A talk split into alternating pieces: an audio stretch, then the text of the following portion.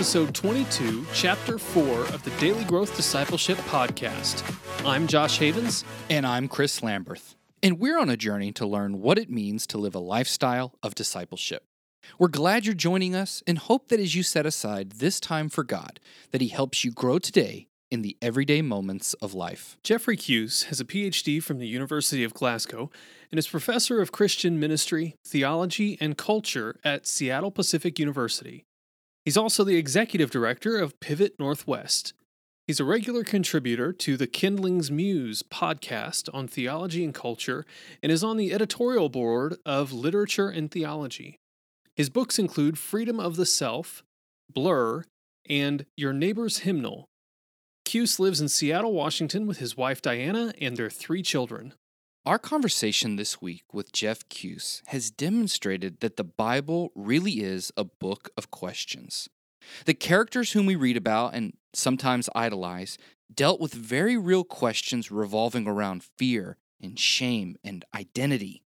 They were searching for how their everyday lives were affected by the larger questions of life. And that's what today's chapter with Jeff Keuss illustrates as we dive into some of the difficult questions he wrestled with at a crucial moment in his life. Um, chapter three, I have to I have to talk about this one too. Um, the question is, how will I know? And you tell a story that is just I, you literally have me laughing when I'm reading this story. Of course, I know it probably wasn't the funniest there. Could you tell the story about you, were up against a decision point in your life and you had many questions and so you had this great idea to reach out for some wisdom and guidance and that you would go off into a wilderness of your own and allow god to speak to you. Yeah. So um yeah it was a real turning point in my life um, i just turned 30 and i was in and, and most people do in their 20s and 30s they're trying to figure out what the next stage of life was and i was going through a lot of changes and a lot of you know questions about my own vocation and uh, given my age, I, I, you know, at that point in my life, there was no internet to rely on, and so um, I wrote letters. And so I had this idea: I'm just going to write letters to people in my life at different stations of my life. And I wrote 14 letters to people saying, "Hey, can you give me some input? I just want. What do you think God wants me to do with my life at this station of life? I was looking at possibly a career change. I was not sure about graduate school. Um, I was in a dating relationship that I didn't know where it was going." And um, and I and everybody responded to me. Uh, they all sent me back letters, and my goal was I was going to open a letter in the morning and a letter in the evening, and I was going to listen to God through these letters, and I was going to have a desert experience. So I had a old Jeep CJ7, and I grabbed these letters, put them in a bag, got in my Jeep, and I drove to Utah. Or at least that was the goal and I was going to go into the going to the Moab, go to Moab, and I was going to gonna open a letter in the morning, open at night, and listen to what God had to say. It sounded fantastic, kind of desert mystics kind of thing. I had it all dialed in, and then my car blew up and broke down, and um, and I was stuck, and I was broke, and I wasn't able to repair the the Jeep at that time, and so everything started to unravel. I had this great plan. I thought it was going to go great uh, but God destabilized everything, quite frankly. I mean, it just was not what I planned. But I did open the letters and I did start listening to people. And I and here's the thing: if you ask people to give input into your life, you have a responsibility to listen and act on it. I really believe that wholeheartedly. And I think that we don't do this enough as far as really seeking out wisdom and saying, hey, maybe you have a vantage on my life that I don't have. And would I listen to it even if I disagree with it? And so the things that came out with it was um, I was encouraged to go to graduate school. It's something I've been thinking about, and that's why I ended up going and do my PhD at a time when I didn't think that was a good idea, but I did it anyway because they thought it was a good idea, and I'm glad I did. Um, I ended up proposing to my now wife uh, because you know some of the letters said you're being a coward. She's the best thing ever happened to you. Just you need to do this.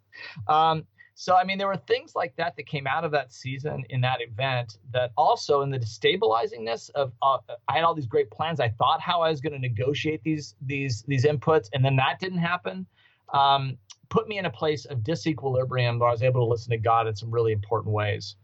So, talk to us about one of the things that fascinates me about this book. So, I've started this new practice when I'm picking up a book and I'm getting ready to, to read. So, I, I kind of do my quick reading version, I look at the intro, I look at the back cover and the table of contents, and I f- begin to formulate the questions I think that I'm going to ask of this book. And so, one of the ideas that I have when, when coming to a book about live the questions and how this searching shapes uh, our our, uh, our convictions and commitments is all the different questions that we have in life, and you do a really good job of drawing these out and and showing how these big questions that Scripture is asking are so applicable to all the little questions that we might have, like you're talking about in this story of, you know, where where do I go with my vocation from here? Should I go to school again? We're both in our thirties. We're dealing with We're a lot of those very questions. similar questions. So how does this question of how will I know when you're talking about uh, um, eh, Moses in in this particular chapter affect these everyday questions? Because I think at first glance when we approach Scripture, these questions are worlds away. So how do these big picture questions in Scripture help us figure out and navigate these smaller everyday questions? Yeah, yeah, thanks. So, like for example, the question uh, that you just referenced about Moses, and this is in chapter four of the book, um, where it's it's really I'm kind of dialing into what questions about shame and fear and identity. And so, like for Moses, right? So, one of the things you get with Moses' story is Moses, is 80 years old uh, when he is encountered this famous burning bush, right? I mean, he at age 40, he's on the run. He's on a he's a fugitive from this uh, incidental murder that he has, fleeing Pharaoh's household. And then we hear in Exodus 3, you know, he's 80 years old. He's been on the run for decades. Um, and the thing I love about that story is that it shows me that here's Moses. He's basically moving his father in law's sheep and goats back and forth grazing every day. This kind of level of monotony he's allowed himself to get into. And he's basically said, Peace out. I'm not I'm not part of God's plan obviously anymore. I'm way too old for that. This is my life. I'm moving sheep and goats back and forth. And I can't tell you how many people see themselves in that story where they believe that, okay, in my 20s, I should have gone on a mission trip. When I was in my 30s, I really should have gone off to graduate school. Uh, when I was in my 40s, I should have done this. And basically, because of the situation in their life, that these things didn't happen. And now, as they look back, they made the decision that, you know what? I'm a JV player on God's team. You know, I there, maybe I'm going to do some things. I'll help out and some this and that. I'll do this and that. But any type of big sense of calling, any big sense of change, that's not me anymore. You know, it's it's it's not my story. Moses is a classic example is you never get to a place in your life where God isn't ready to give you the big call. the, the the direct line, the speed dial is always on. And so you get Moses who's literally told himself that he can't possibly be used by virtue of the actions that he has. How do I fit into God's story?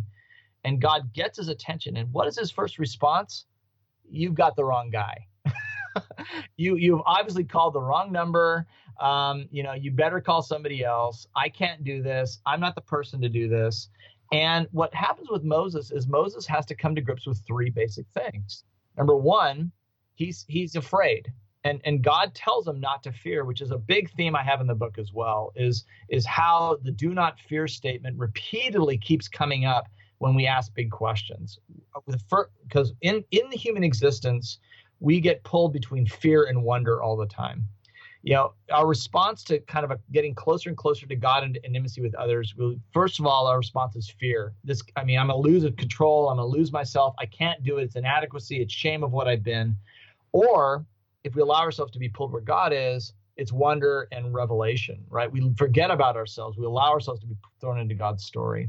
So, why I find that really helpful is when I'm asking particular questions about vocation, relationship, churches, and I turn to Moses' story of who am I, I can see myself in those stories. I can see myself in that question, in those contours. And I have to remind myself that the people of Scripture are there to give me guidance and mentorship.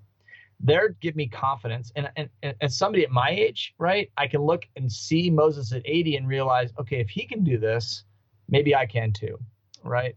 So, so these questions give context, and they also give some uh, a little bit of grounding to the types of questions I ask. I ask maybe out of a place of anxiety. Moses also asked from a place of anxiety, right? And the response that God gives is a very relevant question to me as well. It's a great way of looking at Scripture because you know we also talk about um, scripture is a story, is a narrative, and we're invited into that story by way of, of invitation to make Jesus our Lord.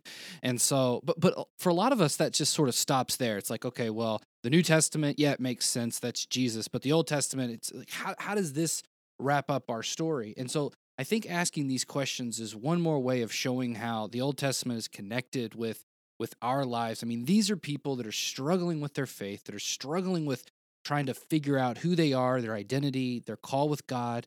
And yeah, the fear that you wrestle with it. I've got to read this quote because you this just hit me over the, the back of the head. Is you say fear as seen throughout the biblical biblical account will often take us in one of two directions. Fear either turns us to worship because we realize we need to turn and bind ourselves, bind our lives to God, or it makes us run in terror by going further and further into darkness.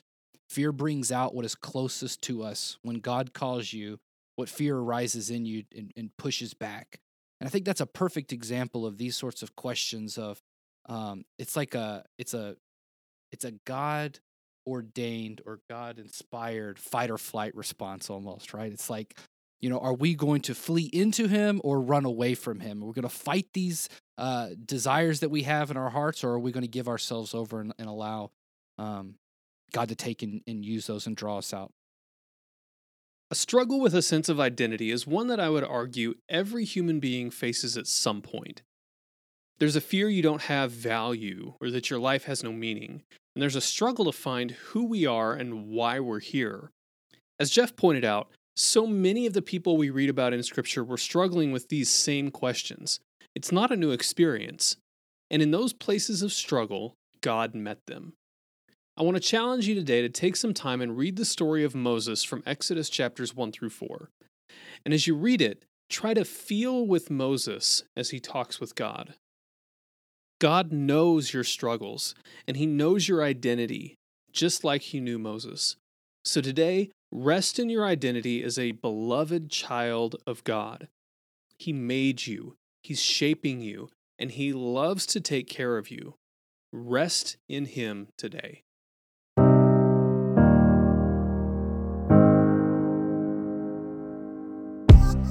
How can you create a lifestyle of discipleship? Most Christians think discipleship is a program or a few practices thrown in at the beginning or end of the day.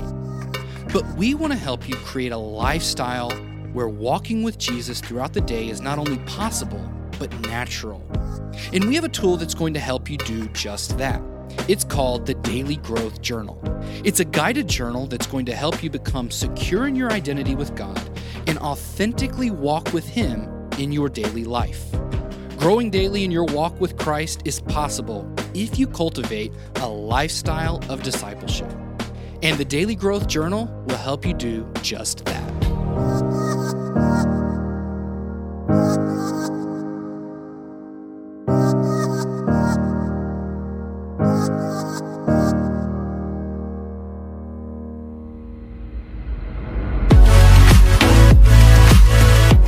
Thanks for listening to this episode of the Daily Growth Discipleship Podcast.